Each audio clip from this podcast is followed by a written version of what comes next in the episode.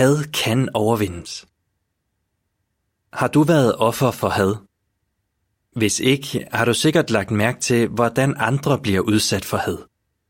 Nyhederne er fyldt med rapporter om racisme, homofobi og xenofobi, udtryk for had på grund af race, seksualitet eller nationalitet. Af den grund er der mange regeringer, der vedtager love mod forskellige former for hadforbrydelser. Had fører ofte til mere had. Ofre for had gør ofte gengæld ved at hævne sig og bidrager på den måde til hadets onde cirkel. Måske har du været ude for, at andre har haft fordom mod dig, gjort nar af dig, fornærmet dig eller truet dig. Men had stopper som regel ikke der. Ofte resulterer det i onde handlinger som mobning, herværk, overfald, voldtægt, mor og endda folkedrab.